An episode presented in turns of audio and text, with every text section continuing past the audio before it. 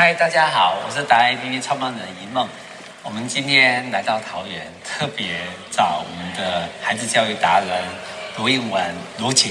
对，卢姐，对，大家好。我们第一个很好奇一件事情哈，呃，您从卫福部，然后高阶主管退休，副市长退休，然后人生经验满满。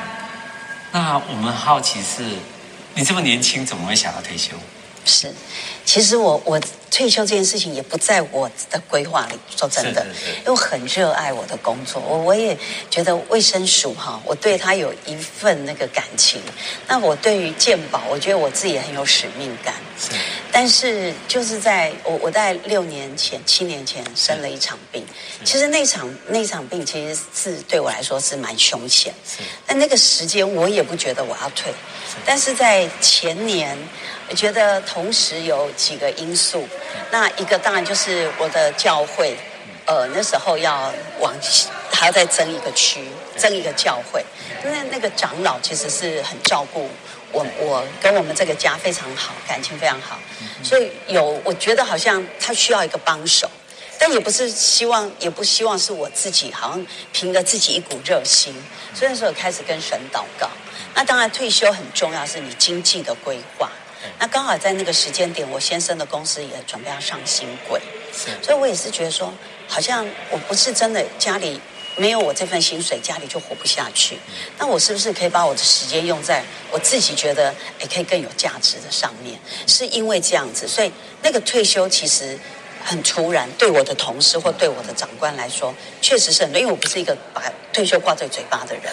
那工作也没有让我觉得有遇到什么很困难或瓶颈，也没有，但是有被神好像感动到。哎，那我们就好奇了，其实退休必须要有一份勇气，是应该这样形容，是是，因为我们习惯做一件事情，是，然后再来就是你要挑战自己的，嗯，是不是我可以改变，然后换跑道，对，人生换跑道嘛，没错，没错，确实。然后最重要的是我们拉回来，我们我们到时候再访问你的一个那个很特别的那个人生经验。对，比较特别的是，因你是呃孩子教育哈这一件事情的达人。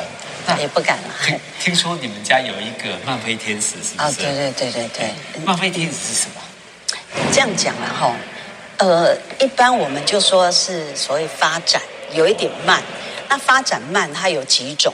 一种是生生理上，就是说啊，用大肌肉、小肌肉，它的发展，那他们有一个定义，就是说这个年纪的孩子大概哪些动作他能做，他有大肌肉、小肌肉，在这个年龄他应该要能够操作，但他可能落后这个，好，这是一种。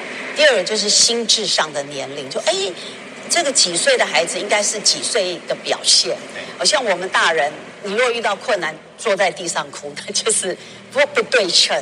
所以，所以在医学上是有做这样子的，呃，去去衡量。那在我看起来哈，嗯，哎，曼菲天使四个字里面，我我会放在天使上面。可能我比较爱小孩，或者说是比较这个以人为主，然后大家都可能看在曼菲上面。但是我觉得父母亲是最辛劳的。身为这个漫威天使的父母亲，您您当初是怎么去面对这个？嗯、然后或者说甚至怎么去带领他？是，其实我很认同你。重点，漫飞是形容词，那个主词确实是天使。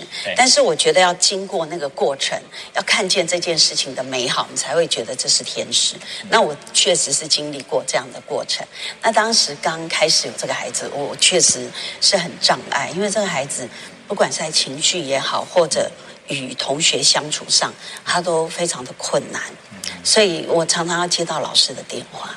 啊，你也知道，我一直也是个呃职业妇女，所以我的孩子呢，他必须要在我方圆很近，老师随口我要随到，所以，但是我住又不是在办公室附近，所以这孩子读书求学过程，我户口都要记在我同事的家。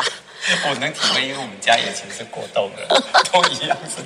我说我认识，我只认识两两种人，一个是校长，校长扣我去，校长校长扣我去就是已经大事情事情大条。对，那不然就是派出所所长在找小孩，就是这两个事情。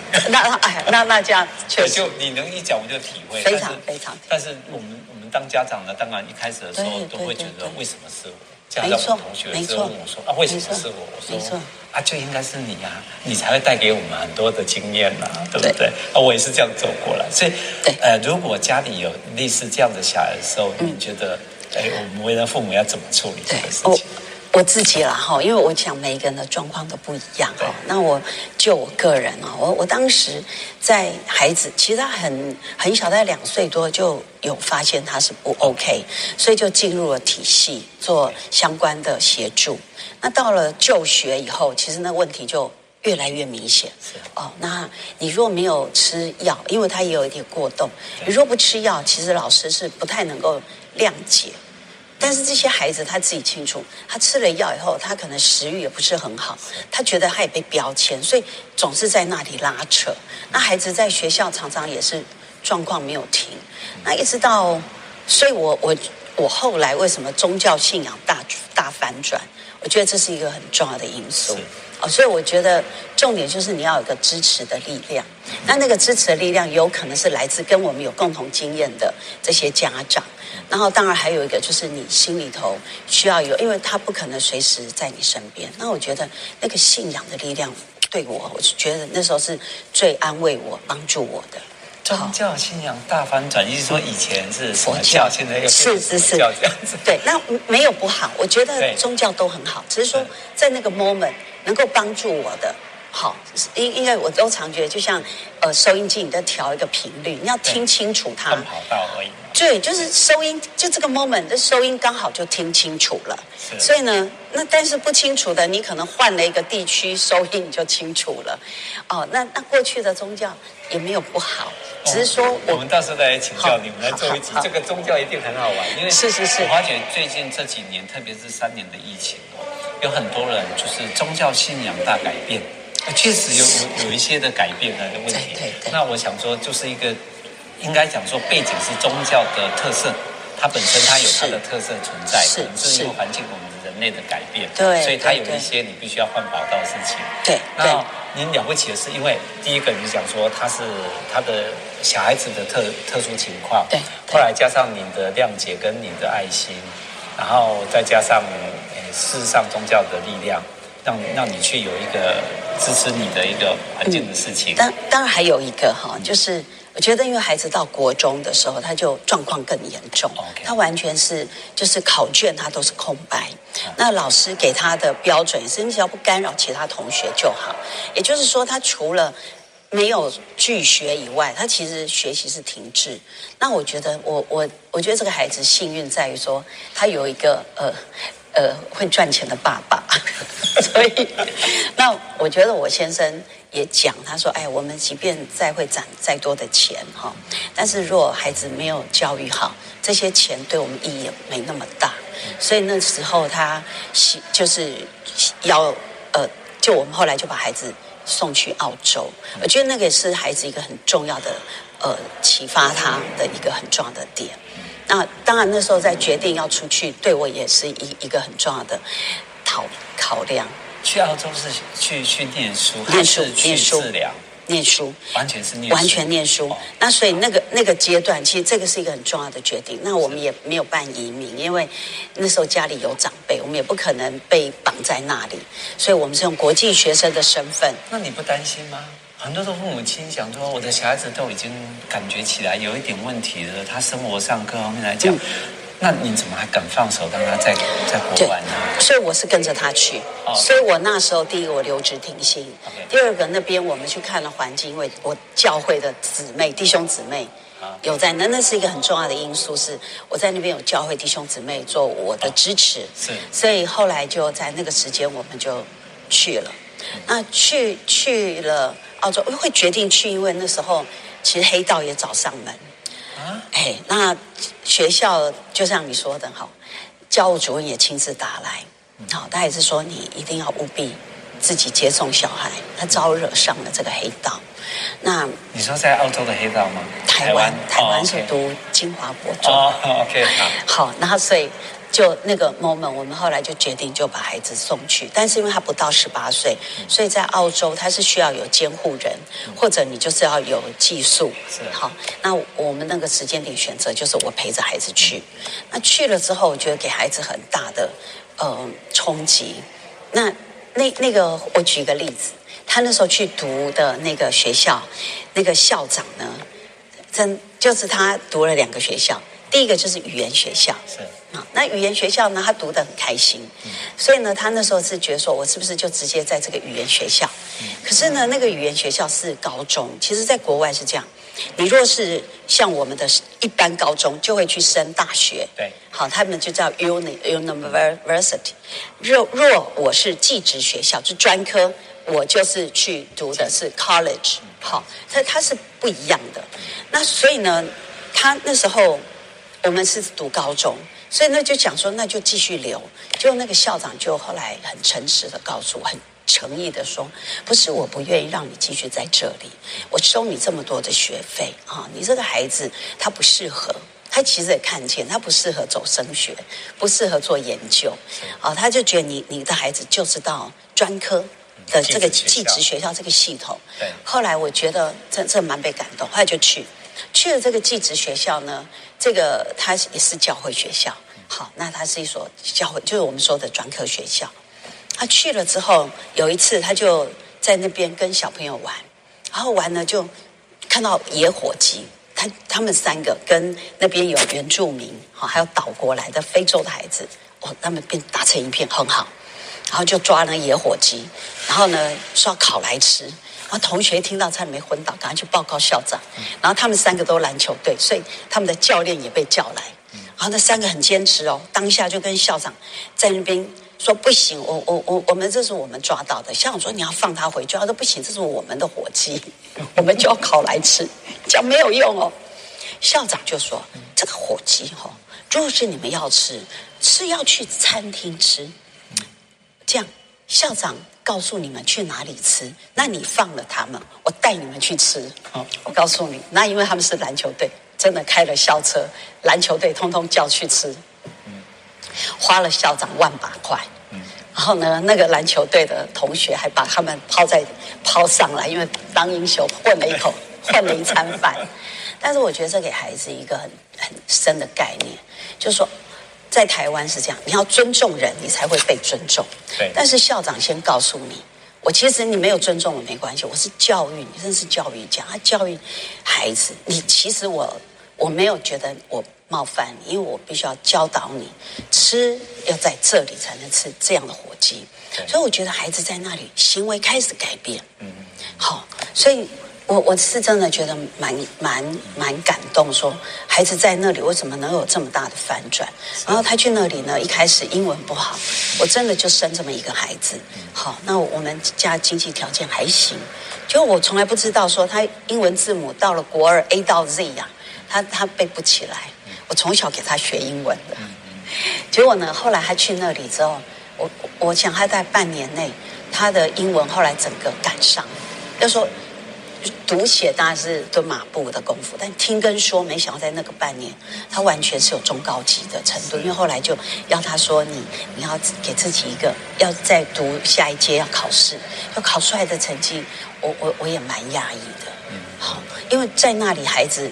原来英文不是一个学科啦，对，就是说话而已。对，嗯、哦，那那是，所以我觉得在那里孩子完全是是被颠覆，所以我觉得他也在那里被被教导，所以我是真蛮感恩。那你回过头讲到国内的教育体系，其实我也觉得说我蛮同情在国内的家长。其实我后来要离开的时候，也其实，在学校冲突是常常有，那我也常被叫去学校。我印象很深的是，他国一到升国二那时候换班导。那你知道金华国中那是一个竞争那么激烈的学校。说真的，人家家长来也不是叫叫家长来学习包容你的孩子，他是要来成就他的孩子。我完全也能够理解。那我们也常说，哎呀，这个性格的培养都优于这个好成绩。但是真的事实不然。那我觉得都不是家长的问题。其实那段时间他们要换班导，家长我跟你讲，整个教室坐满，三十几个学生来了，四十几个家长，你看他们有多重视。然后呢，校长跟教务主任不断的在在劝说家长说，你们再来换的这个班导，我真的跟你们保证，真的很好。家长是没有办法被说服的，因为那是从外面考进来的。那这些家长对学校了若指掌，他们指定希望换哪一个班导。那那你觉得好？别人怎么？人家也有代班呐、啊，是不是？你怎么能够说你要指定谁呢？然后后来突然话锋一转，他们就说：“我告诉你啦，为什么非要这个老师不可？我们有去爬文了，他呢也没有什么教育资优，他就是都是做那些中辍学生呐、啊，哈、然后。”我就想，哇，这个老师如果能够做中辍学生，那了不起。他做你一般生，啊、那还不如在在国外是不费吹灰，这不是不是？我就想，哇，你们真的很，你们真的很昏倒哎。然后突然又讲，那还不是那个林某某啊，说我儿子需要。我突然发现，说我招惹到大家，我完全不知道。然后，所以呢，他们就去找校长，说还不是为了这个孩子，你们才要找这样的老师来。我就心里想，如果这个老师能够对这样的孩子都有爱心，你真的放心，他绝对没问题嘛，是不是？可是没办法说服，当时没办法说服。后来校长就说：“我告诉你，这个老师是第一名考进来，这个第一名的老师跟第二名那分数落差很大哎。”他说：“这样好不好？我让这个老师先跟你们谈一谈，行吗？”当时还有一些家长有情绪。我告诉你哦，当这个老师来跟这些家长谈完之后，哇，又大翻转了。哦，这个老师哦，真的好好哦。我跟你讲，那为什么家长这么这么着急？不，我觉得是教育体系让家长着急，真的不怪他们。后来呢，我就跟我们这个家长代表讲，因为我从来没有参与学校嘛，因为我自己有工作，我就跟这个家长代表说：“我说，我说，其实说真的，我们都说孩子教养那么重要，我们真的，我们展现出来的并没有这个孩子。”会影响孩子的，因为他他不觉得他包容人呐、啊，我比较重要。我们其实应该是日常生活，但是我讲这个话我很没有资格讲，因为我是需要人家来 帮我。如果今天我 strong，我讲这个话，我当然就没有自肥嘛，是不是？所以我就说我还有那个家长代表被我说服，还有讲，我跟你讲，我们这些家长每个月都有一次下午一起喝下午茶，下次下午茶来，你一起来好不好？我说当然好。我就跟他们变成好朋友。后来呢，我觉得从跟这些家长互动的过程，我是觉得是制度让家长紧张。你仔细想想，是我们的教育制度，真不怪家长。所以，所以我们讲说，为什么哎，在台湾的家长很可怜？真的，学生小孩很可怜。是啊，因为我们就是这么小，然后我们就什么都要塞进来，我们的方法。国外的人家方式，人家是你，你像澳洲也很大，到哪里的时候，其实他们很福利、很自由，然后启发是教育，对，对他们的对家长也好，对小孩也好，对不对？所以我在澳洲啊，我大概下午三点就塞车，为什么？三点就要去接小孩。那我想，那大家都要上班，为什么？哦，因为他们是允许弹性上班，我们是疫情以后才允许，从八点后来允许到七点。他们可能提早就上班，提早就。是因为他们知道孩子教养很重要，家庭给孩子是很重要的力量。但是在国内我们都清楚，可是说真的，我们没办法。我们的孩子，你有时候七点八点都还看不到爸爸妈妈，爸爸妈妈也不是故意的，是不是？对。那我我最后跟大家稍微透露一下，吴姐的小孩，我们听起来很有问题，对不对？很好玩的是。他们小孩子已经长大了，现在已经很大了，快三十了，快三十了。然后现在是在他爸爸的企业底下当一个重要干部，你难以想象这个翻转的故事，从漫飞，然后我们重点都放在天使。我跟你真的真的，他真的。然后你如果把它看成是天使，那他就等着变成是我们的未来的伟人跟上帝。对，在整个企业界里面，所以只是成长空间的问题，对不对？真的，好，就是教育制度，但是孩子真的是 OK 的，因为每个孩子都有他优点。我们的教育就要五育并重，其实真的不用哎，有的孩子他就是好德智体群美，他体育好就好了嘛，是不是？我刚刚就在想到你那个所谓的他一张里面空白，我觉得还挺。很欢乐的，那 不一定要写啊，他记得签名字就好了。是是是是是。好，那我们最后就请这一集就想请您给我们的家长们一个勉励的话。嗯、你觉得如果家里有这样的小孩，不管你今天是慢热也好啦，或者小孩子比较躁郁啦，或者是比较反正就是比较稀奇古怪的，他一定都是天使，对不对？真的，不过是我们你给家长们什么样的一个勉励的话，或者什么样的建议？呃，哎，我我我是真的觉得，我我们的体制哈，让家长紧张。但是真的孩子的路，我我觉得呃很乐观的，就是说。我们那个时，我们那个时候觉得升学它还是很重要，但是因为现在就业越来越困难，所以大家越来越重视技职体系，也越来越肯定。好，你看我们越来越多面包达人，是不是？越来越多就美容美发，他反而比之白领可能还好找工作，所以这件事情真的也给我们。家长这样的孩子，有这样孩子的家长，一个一个嗯信心。其实说真的，我们孩子受教育重点目的是什么？也不是为了要有很高的学位，而是他在这个社会，他能融入这个社会，能够呃自给自足。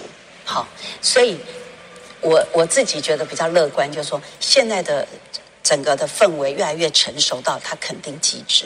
他肯定技职体系，所以对孩子来讲，我我们去找到他的优点很重要。那当然有的，我其实到了孩子要送去澳洲，每个人都说这种孩子一定有优点。你仔细想想，我跟你讲，真的找想不出来，真的没有。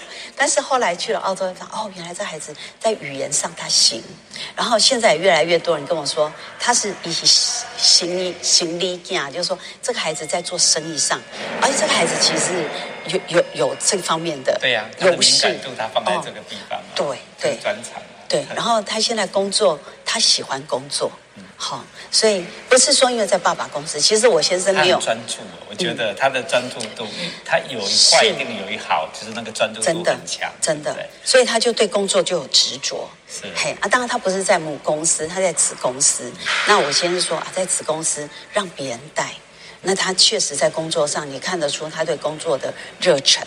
嗯嘿，所以我觉得每个孩子，我我们做祝福孩子的父母，就是嗯，告诉父母亲，他要真的。重视一件事情，就是让你的小孩子有一个本职全能，会有一个专长。你重视他的专长，其实他就很快乐，你也会很快乐。是是，不要一定要以所谓的现在的教育高学历方式是没有没错没错。也许他没办法发挥他自己的才华，对对对不对？然后他是孩子教养达人，不敢了不敢了，大家一起一起勉励，一起有爱心，来一个爱心，来哦哦这样子哈，谢谢，OK。